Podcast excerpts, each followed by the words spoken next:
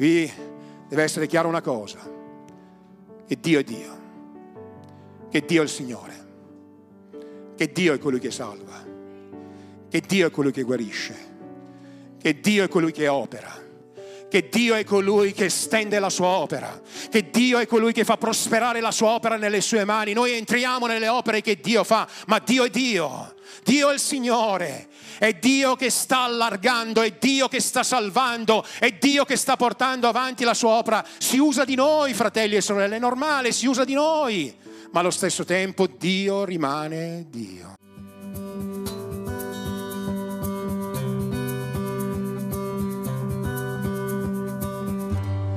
Bene, vi voglio portare questa mattina nel libro di Daniele al capitolo 2. Due settimane fa ho predicato sul capitolo 1 di Daniele, abbiamo visto di come è necessario che possiamo fare delle scelte opportune per Dio, di come nonostante il fatto che questa società ci vorrebbe in qualche modo assimilare, eh, noi siamo chiamati a fare una scelta nel nostro cuore di eh, non seguire questa, la mentalità di questo, di questo mondo, ma di conformare la nostra vita a quello che è la volontà di Dio. C'è qualcuno che vuole dire amen a questa affermazione? Cioè scegliamo nel nostro cuore. Non è un'imposizione, non è qualcosa che noi dobbiamo fare per religione, ma chi conosce Gesù, chi conosce Dio nella propria vita, impara insomma a scegliere per il Signore. Daniele ha scelto nel suo cuore di non contaminarsi, così la Chiesa, i fratelli e le sorelle devono scegliere nel proprio cuore di non contaminarsi in tutto quello che è la propria vita. Non siamo perfetti, alcune volte sbagliamo, cadiamo, ci rialziamo, magari abbiamo qualche frenata di percorso e poi riprendiamo, insomma fa parte della vita, fa parte della nostra insomma, umanità alcune volte, siamo umani, non siamo invincibili, qui di invincibile ce n'è solo uno e il suo nome è Gesù. Il resto siamo uomini e donne che seguono il Signore con chiamati diversi, ministeri diversi, doni diversi, ma seguiamo il Signore e per la sua grazia Lui è colui che ha iniziato un'opera nella nostra vita, Lui è colui che la porta al compimento. Dopo il capitolo 1 del, libro di Daniele c'è il capitolo 2, insomma si va avanti così, e eh, il capitolo 2 è un capitolo molto interessante, vi chiedo di leggerlo insomma, nelle vostre case per intero, dovrei leggere un capitolo completamente, però questo non è che aiuta molto nella predicazione, negli studi biblici sì, nella, nella scuola biblica sì, ma per quanto riguarda una predicazione domenicale ha uno scopo diverso, mm, non, riusciamo, non, non ha senso leggere tutto il capitolo, ma quello che posso fare è raccontarvi una parte di quello che sta succedendo e poi leggere una parte, cercare di capire cosa il Signore ci vuole dire attraverso questa parola. La storia che è davanti a noi al capitolo 2 è la storia di un, di un re, Nabucodonosor,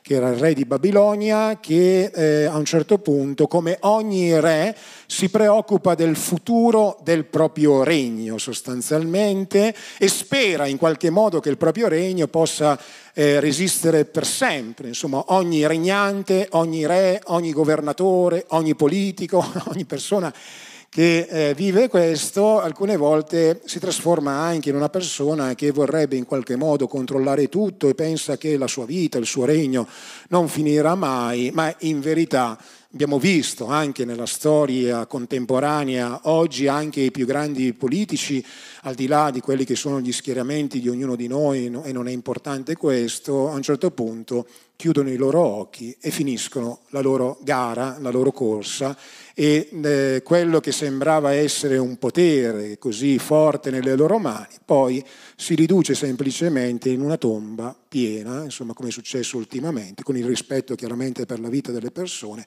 ma anche con la consapevolezza che la nostra vita eh, su questa terra non è per sempre. Ecco perché credo che se noi comprendessimo questo, forse ci sarebbe molto meno male nel mondo e se noi capissimo questo, forse non combatteremmo per delle cose che poi alla fine un giorno dovremmo lasciare qui. Pensate quante guerre di potere, quante guerre politiche, quante guerre economiche, quante guerre religiose alcune volte, quante guerre tra le persone che se ti fermi un attimo e pensi ma non so nemmeno quanto dovrò vivere, forse è meglio mettere da parte tutto questo e vivere invece una vita in pace con le persone, ti conviene di più, mi conviene di più, ci conviene di più e ci permetterebbe di essere delle persone che in qualche modo vivono una vita migliore. Ma insomma Nabucodonosor a un certo punto preoccupato eh, di queste cose se ne va a letto e come può capitare alcune volte eh, Nabucodonosor fa un sogno fa un sogno. E non tutti i sogni contengono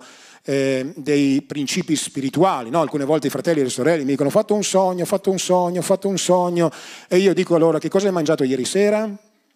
Così Perché non è che tutto quello che sogniamo poi viene da Dio. Non è che tutto quello che noi pensiamo è proprio la volontà di Dio. Anche qui io penso, io penso, non è che tutto quello che pensiamo poi è la volontà di Dio, quello che sogniamo è la volontà di Dio, quello che sentiamo è la volontà di Dio, ma dobbiamo essere persone che sanno discernere. Ma questa parola che stiamo vedendo questa mattina ci dice che nel secondo anno del suo regno Nabucodonosor ebbe dei sogni che lo turbarono così profondamente. Insomma, Nabucodonosor ha un sogno, che adesso vedremo assieme, ve lo descrivo così, vede una statua eh, veramente imponente, suddivisa sostanzialmente con dei vari metalli insomma, eh, che, che, vengono distribuiti. A un certo punto, mentre vede questa statua, vede una roccia che si stacca non per volontà di uomo, ma per volontà di Dio, che abbatte questa statua completamente e instaura qualcosa di diverso vedremo questa mattina il significato di tutto questo. Questo sogno lo turba profondamente, che cosa fa? va sostanzialmente all'interno del suo regno e all'interno del suo regno c'erano delle persone che avevano, erano assoldate, pagate per poter fare questo, erano persone che dovevano eh, saper consigliare il re attraverso visioni, sogni, insomma e nel mondo caldeo c'erano questi indovini che in qualche modo andavano a dire le cose al re. E all'insieme, insieme a questi caldei, c'erano anche Daniele e i tre suoi amici che erano stati, al capitolo 1 vi ricorderete, portati fuori da Gerusalemme, portati in Babilonia per poter esercitare quello che dovevano fare. Avrebbero dovuto studiare nella scuola caldea e a questo punto si ritrovano davanti a questa situazione. Siccome che il re era furbo, intelligente, insomma, in quello che stava facendo, anziché raccontare il sogno che aveva fatto e aspettare l'interpretazione, chiede ai Caldei, a queste persone che dovevano fare questo lavoro, dice guardate io non vi dirò né il sogno né l'interpretazione del sogno, così almeno saprò veramente se voi parlate per ispirazione, insomma. E questa cosa chiaramente turba eh, insomma, i Caldei del tempo, al punto tale che dicono ma quello che il re chiede è impossibile poterlo fare e quindi il re si arrabbia, si infuria in un modo particolare, dice se non lo farete eh, vi ucciderò completamente. Ucciderò voi, ucciderò tutti e tra queste persone ci sarebbe stato anche Daniele e tre suoi amici. Appena Daniele riceve questa informazione, chiede il perché di questa cosa, a questo punto ci ritroviamo davanti al testo che stiamo leggendo, chiede del tempo al re per poter pregare il Signore, per poter ricevere l'interpretazione e come vedremo più avanti per la misericordia di Dio riceve l'interpretazione di questo sogno e a questo punto dona la rivelazione di questo sogno e questa mattina nella rivelazione di questo sogno noi troveremo alcuni principi che ci riguardano. Il titolo di questo messaggio è Dio è Dio e noi dobbiamo riconoscerlo nella sua sovranità. Dal versetto 24 leggiamo Daniele si recò quindi da Arioch a cui il re aveva affidato l'incarico di far morire i saggi di Babilonia, gli disse non far morire i saggi di Babilonia, conducimi dal re e gli darò l'interpretazione. Allora Arioch si affrettò a introdurre Daniele davanti al re, gli disse, ho trovato un uomo tra i giudei deportati che ti darà l'interpretazione. Il re disse a Daniele, hai detto Baldassar, sei capace di farmi conoscere il sogno che ho fatto e la sua interpretazione? E Daniele rispose al re. Il segreto che il re domanda, né saggi, né incantatori, né magi, né astrologi possono svelarlo al re. Ma c'è un Dio nel cielo che rivela i misteri e egli ha fatto conoscere al re Nabucodonosor quello che deve avvenire negli ultimi giorni. Ecco dunque quali sono il tuo sogno e le visioni della tua mente quando eri a letto.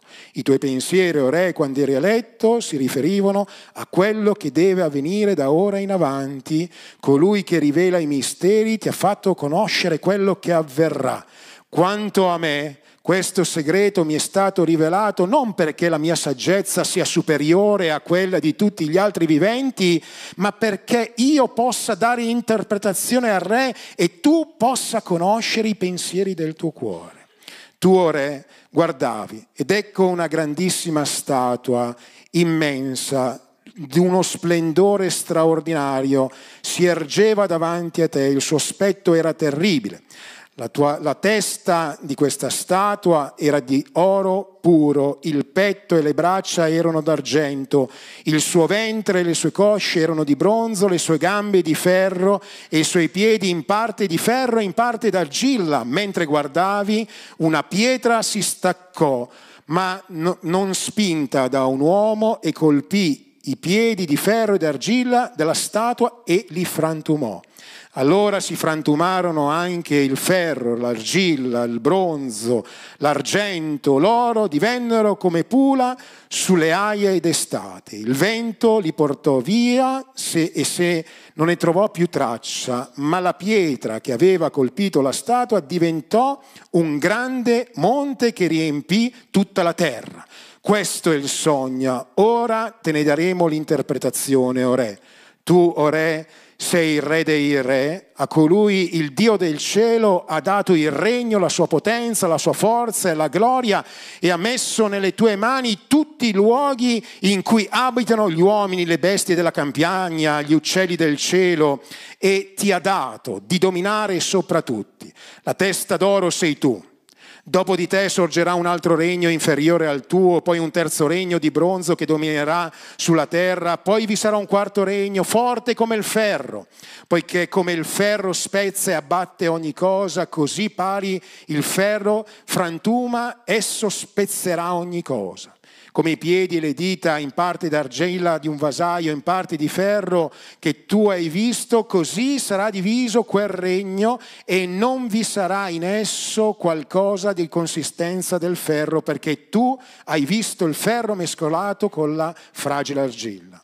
Come le dita e dei piedi erano in parte di ferro, in parte d'argilla, quello sarà in parte forte e in parte fragile. Hai visto il ferro mescolato alle molle di argilla perché quelli si mescolavano mediante il matrimonio, ma si unirono l'uno all'altro, così il ferro non si amalgama con l'argilla. Al tempo del re, il Dio del cielo farà sorgere un regno che non sarà mai distrutto e che non cadrà sotto il dominio di nessun altro popolo. Spezzerà e annienterà tutti i regni, ma esso durerà per sempre proprio come i piedi, la pietra eh, proprio come la pietra che hai visto staccarsi dal monte senza un intervento umano, spezzare il ferro, il bronzo, l'argilla, eh, l'argento e l'oro, il grande Dio ha fatto conoscere al re quello che deve avvenire d'ora in poi, il sogno è vero, è sicura la sua interpretazione. Allora Nabucodonosor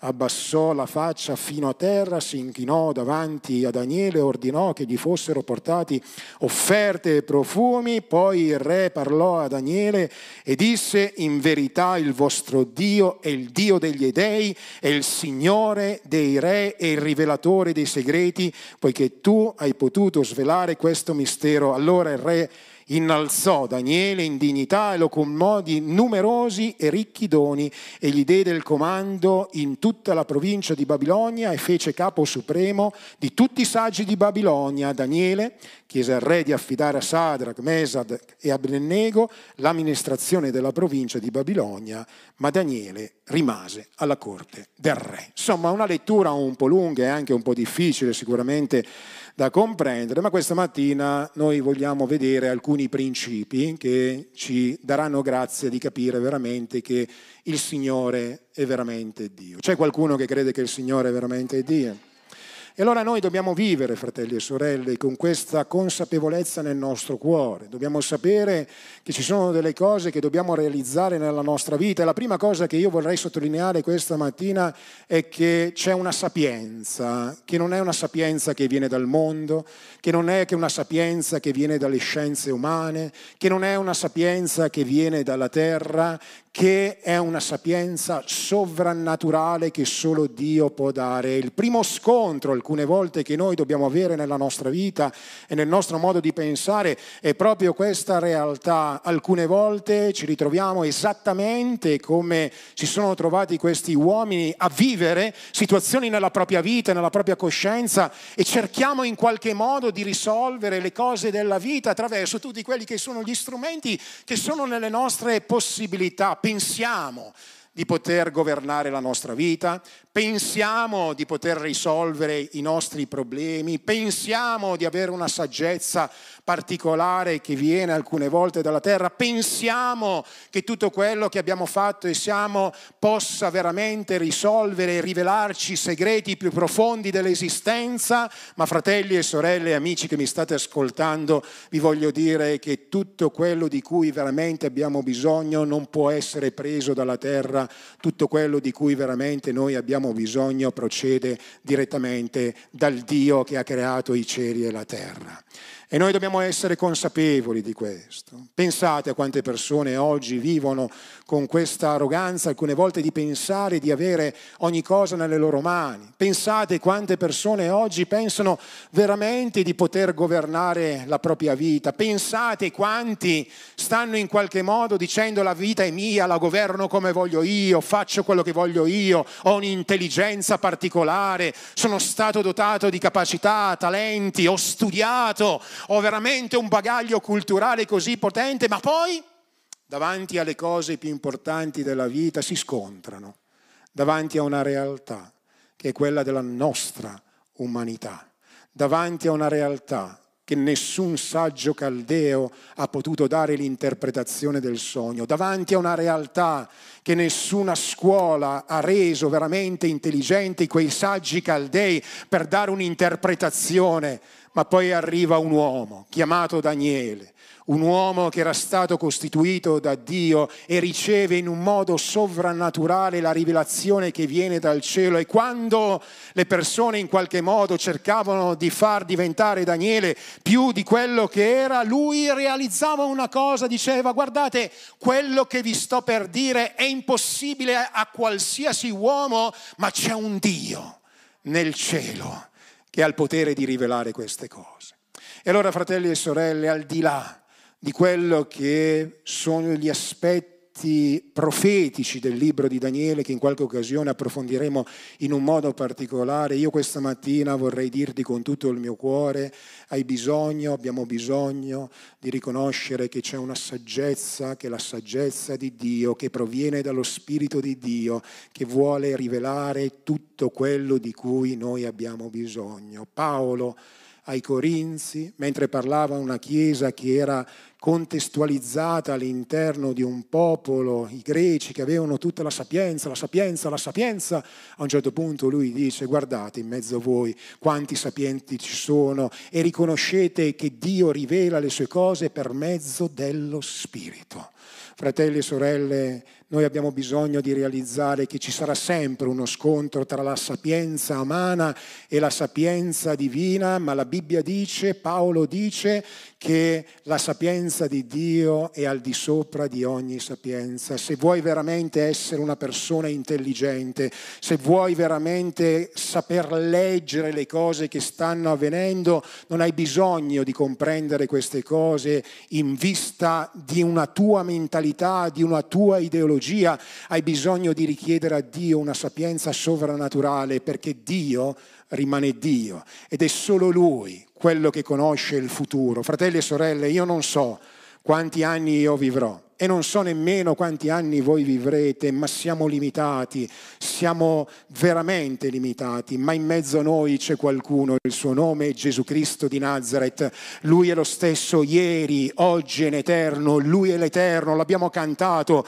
lui è l'onnipotente, lui non cambia, lui non muta, è lui che ha il potere di rivelare le cose profondamente nei nostri cuori.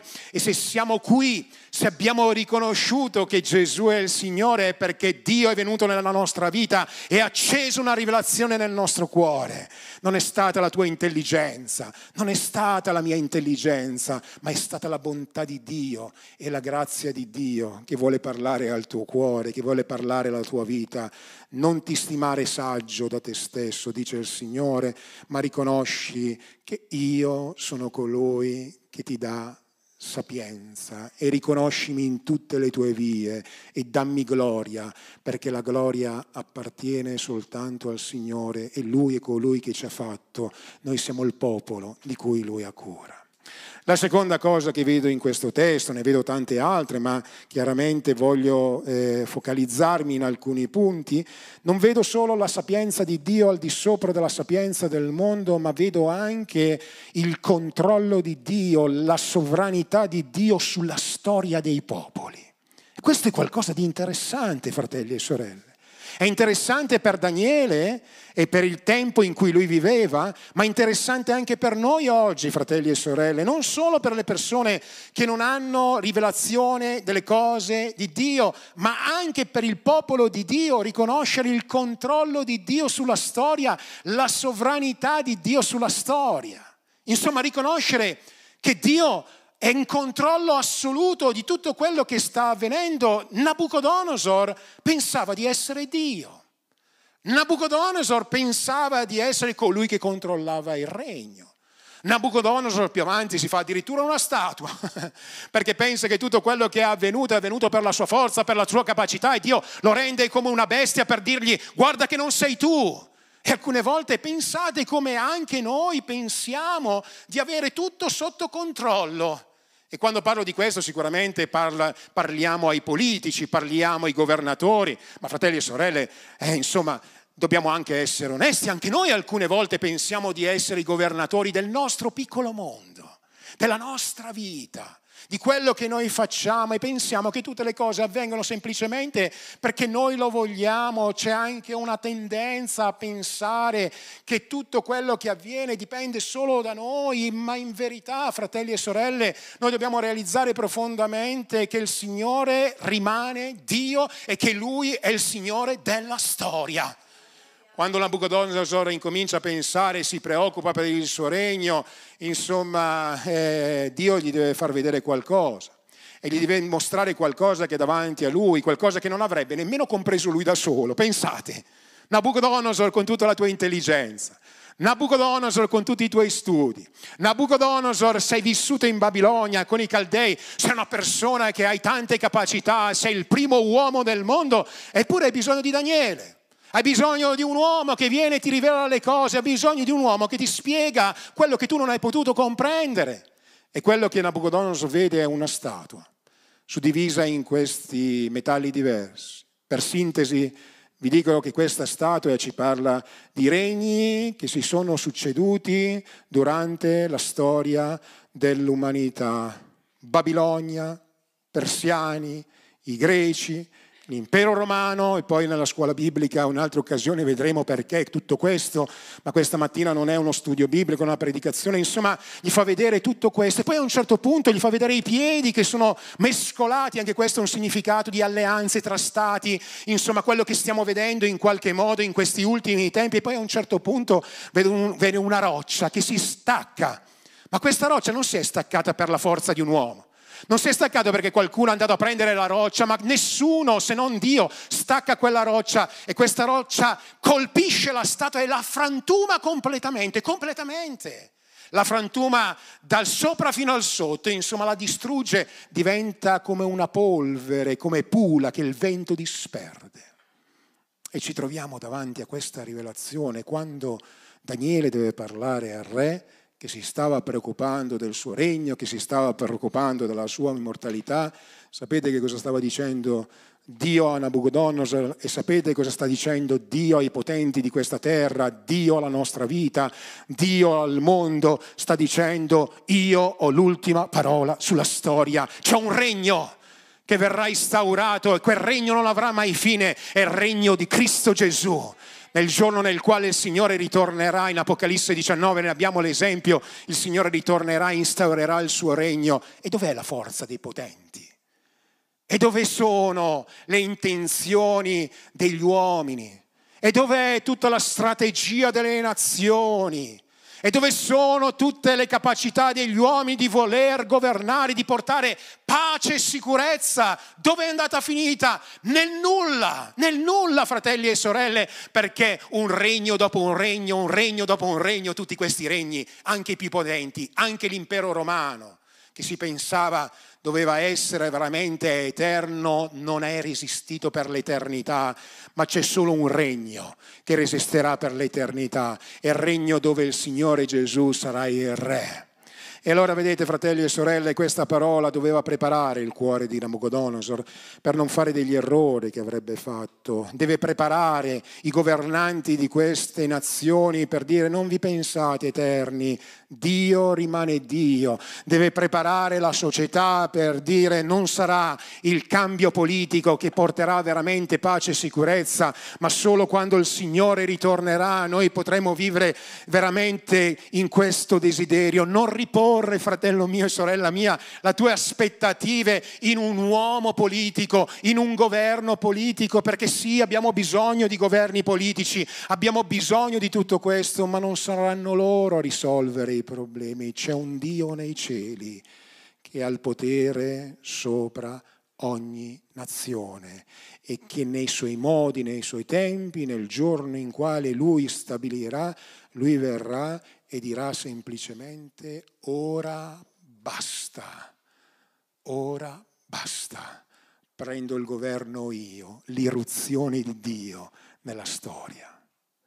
Fratello mio, sorella mia, mentre ti preoccupi, mentre non dormi di notte pensando a quello che potrà succedere in futuro, mentre ti arrabbi con i politici di questa società, mentre pensi e dai troppo valore all'uomo che oggi c'è e domani non c'è ai regni che oggi ci sono e domani non ci sono, mentre ti preoccupi per tutto quello che sta succedendo intorno a te ed è buono che noi possiamo pregare, io ti voglio dire che c'è un Dio nel cielo.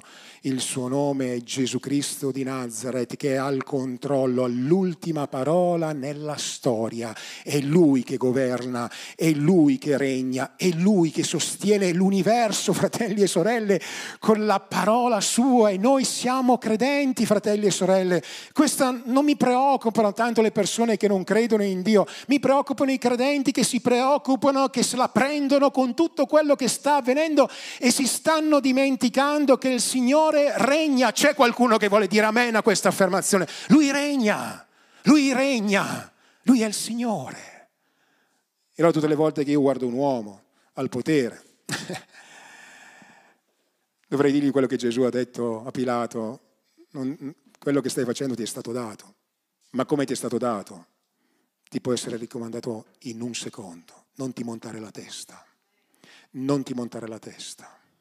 Ai governanti non si montino la testa. A noi, fratelli e sorelle, non ci montiamo la testa.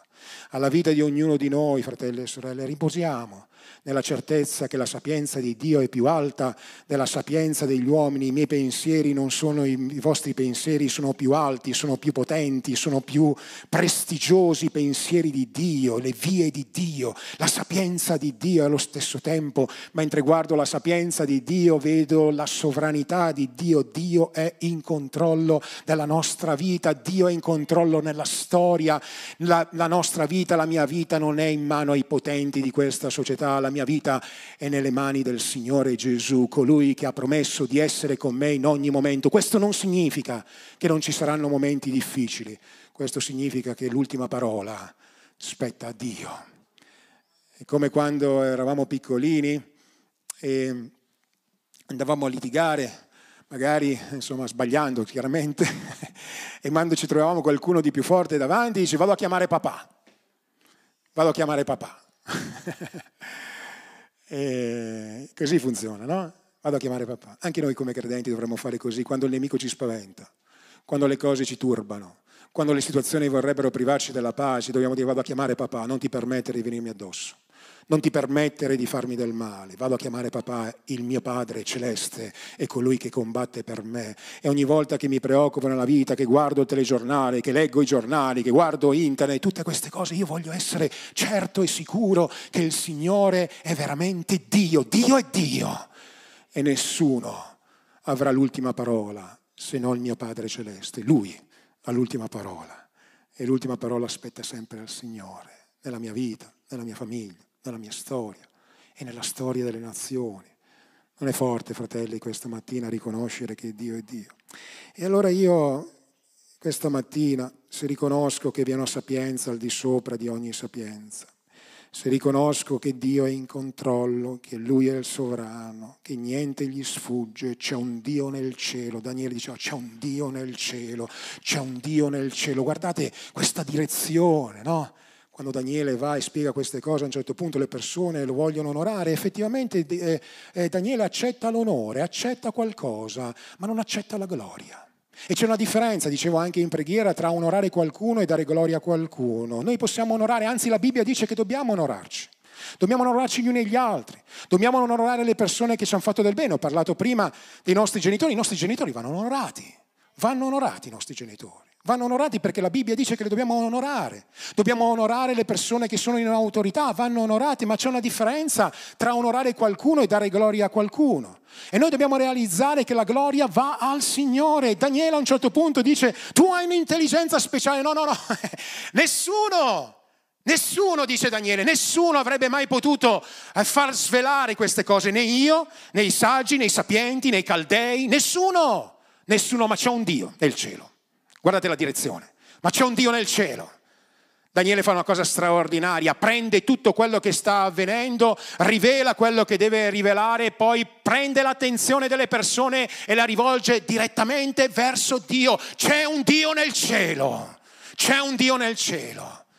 Ogni volta che noi cantiamo, fratelli e sorelle, dobbiamo innalzare il nome al di sopra di ogni altro nome, il suo nome è Gesù.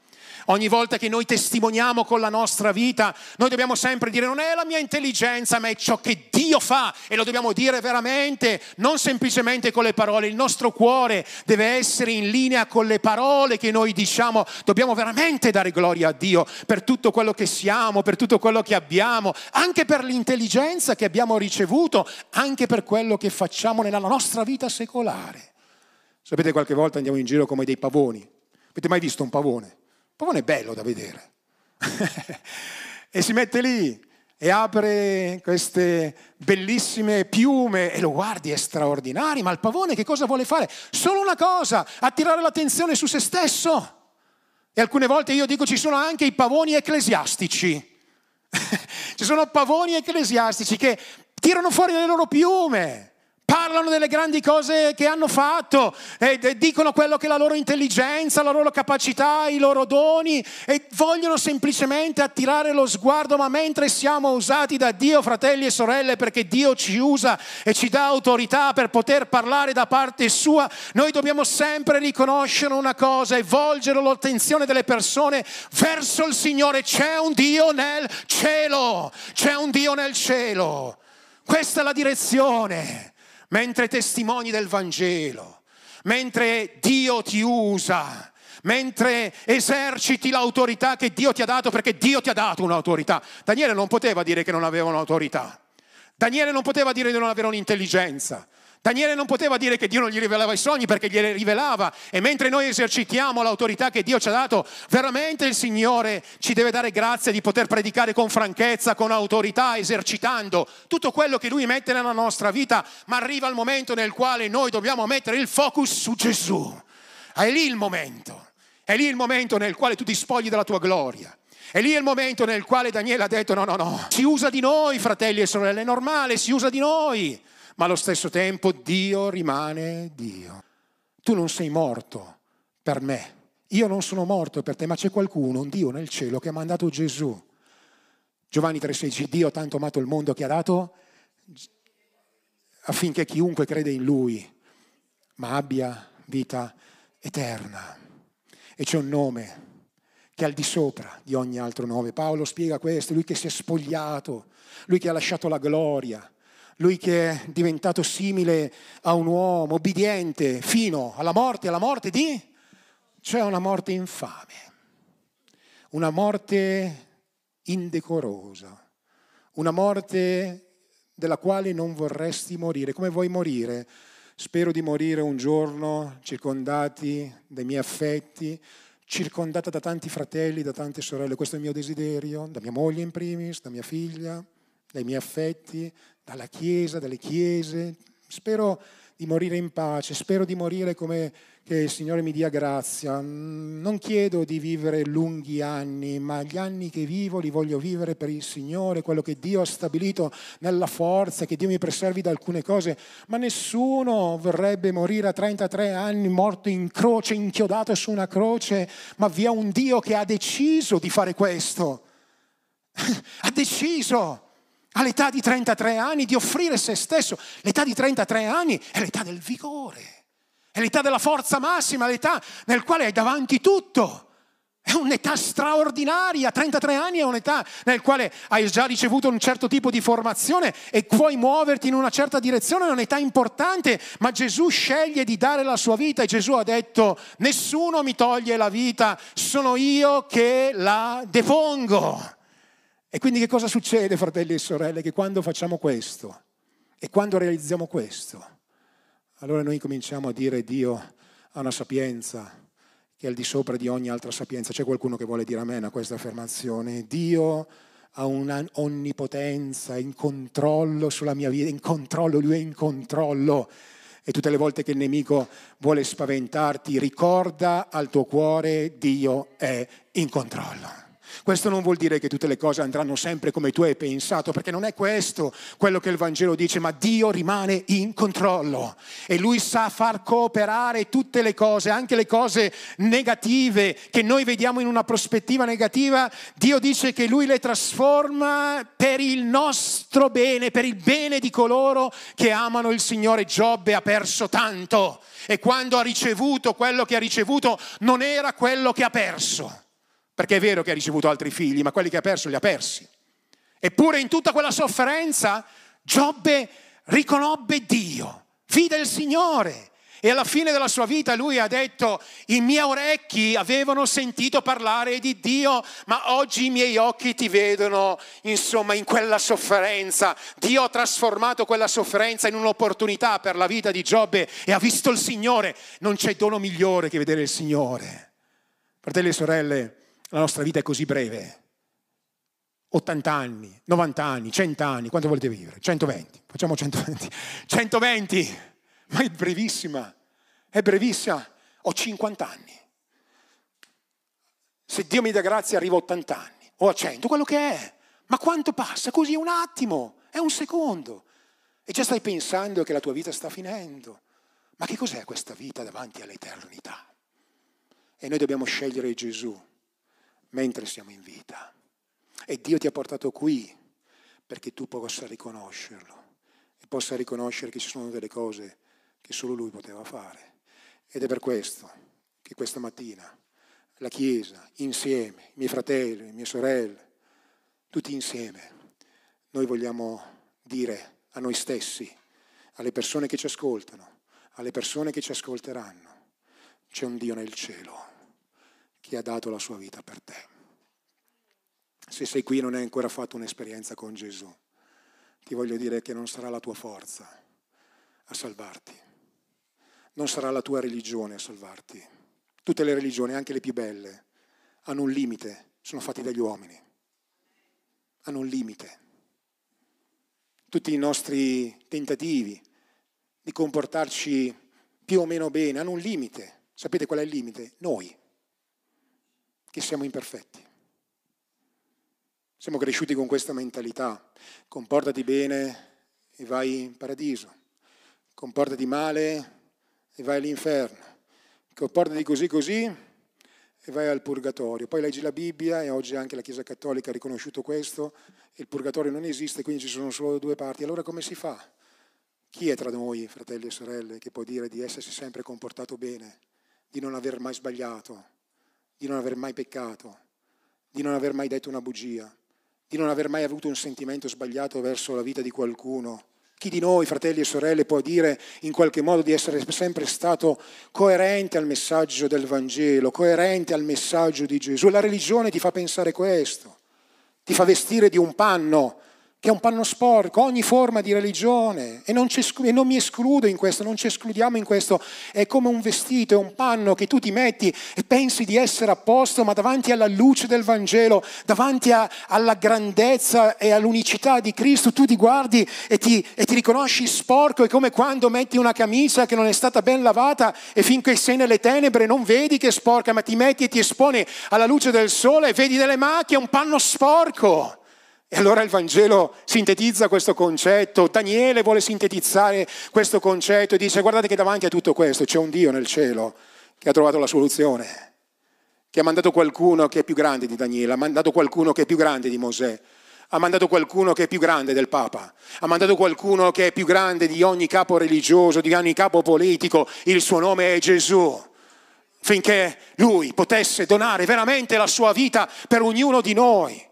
E noi mentre riconosciamo quello che Gesù ha fatto, seguimi ancora per un istante, mentre quello che Lui ha fatto, riconosciamo il suo sacrificio, per le sue lividure noi siamo stati guariti, riconosciamo che il castigo che doveva cadere su di me è caduto su di Lui, riconosciamo l'atto salvifico di Dio per la nostra vita, a un certo punto dobbiamo fare solo una cosa, la Bibbia ci dice che dobbiamo fare una cosa interamente, una cosa semplice, ma che la gente non vuole fare, alcune volte quello di riporre la nostra piena fiducia in Lui. C'è un Dio nel cielo che ha dato Gesù affinché chiunque crede in Lui, chiunque crede in Lui, non è scritto chiunque crede nella Chiesa evangelica, nella Chiesa cattolica, nella Chiesa ortodossa, non, non è scritto questo, non ha detto chi crede nella religione, chi crede in Lui, chi crede in Gesù otterrà il perdono dei peccati e otterrà la vita eterna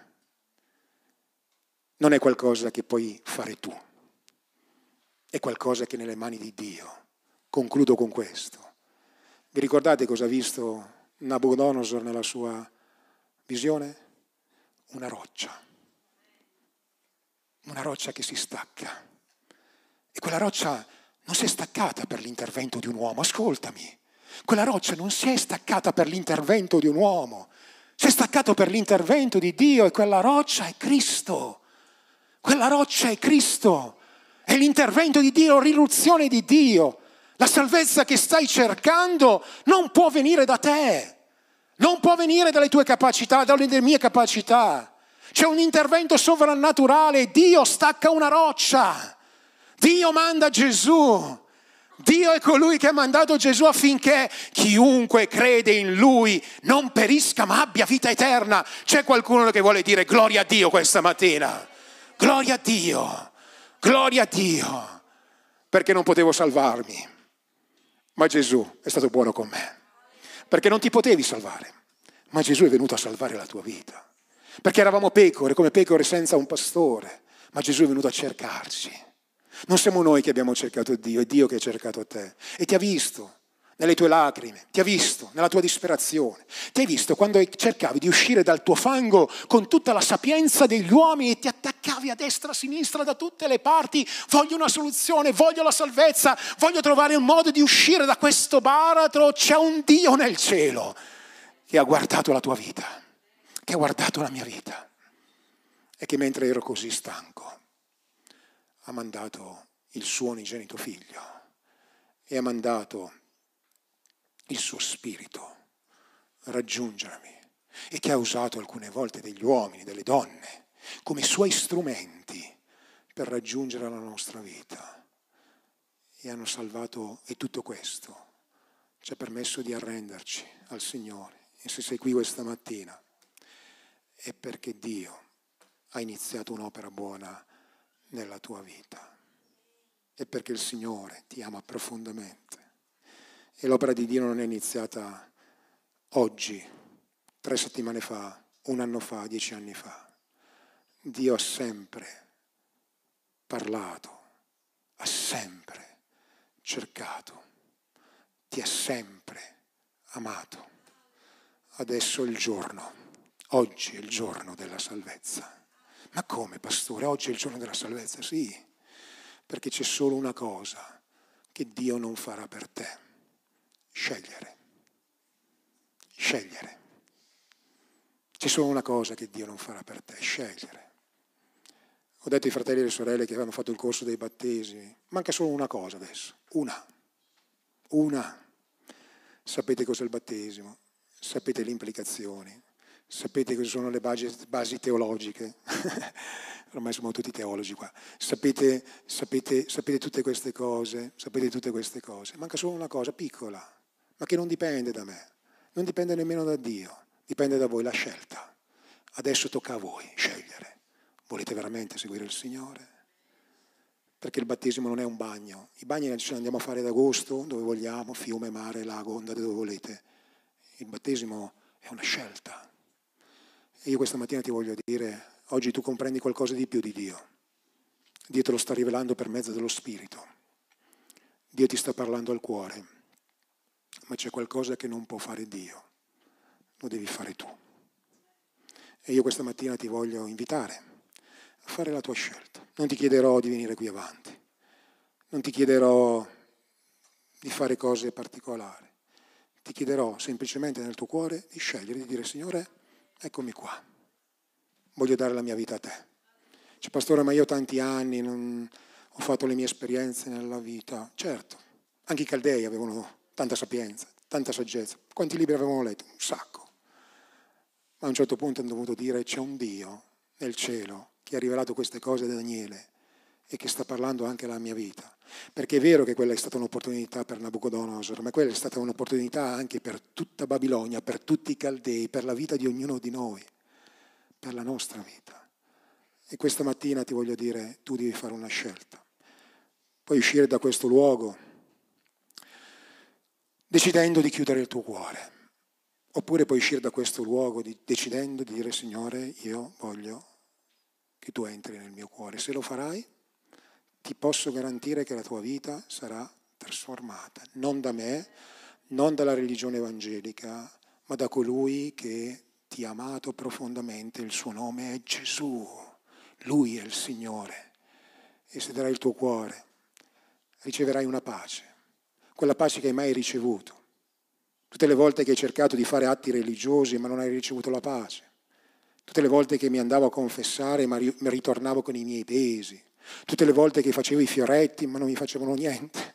Tutte le volte che facevo i pellegrinaggi, che facciamo i pellegrinaggi, ma riconosciamo che vano è quello che facciamo, c'è una pace che solo Dio può dare quando noi crediamo interamente nel Signore. C'è qualcuno che questa mattina vuole scegliere? C'è qualcuno che voglia dire c'è una sapienza che è al di sopra della mia sapienza, una potenza che è al di sopra della mia potenza e c'è un Dio a cui dare tutta la gloria e uno dei modi con cui possiamo dare gloria a Dio è donare la nostra vita a Lui. Questa è la cosa più bella, credere in Lui, donare il nostro cuore a Gesù. E io questa mattina ti voglio chiedere di alzarti in piedi, prepariamo solo un canto, non prenderemo ancora molto tempo, ma questo è un momento importante per te. Prepareremo un canto di adorazione, poi concluderemo. Ma Chiudi i tuoi occhi in questo momento e ti voglio dire semplicemente di parlare con Dio e devi solo dire, mentre cantiamo questo canto, proprio lì dove sei, devi solo dire Gesù, entra nella mia vita. Lo so che non sono parole precise, ma chi se ne frega, chi se ne importa. Il senso è quello di invita Gesù, di Gesù vieni, vieni, voglio credere in te. Voglio credere in te. Voglio credere in te. Credo in te. E Dio, e Dio, e Dio entrerà nella tua vita e rivoluzionerà la tua storia. Tanti anni fa non sapevo niente del Vangelo, poco. Ho detto solo Gesù, se tu esisti, salvami. Pensate, Gesù se tu esisti, è quasi offensivo, è quasi offensivo. Ma Dio, c'è un Dio nel cielo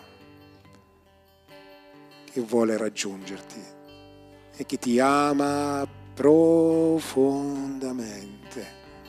Dio ha tanto, tanto, tanto amato il mondo e amato te che ha mandato Gesù.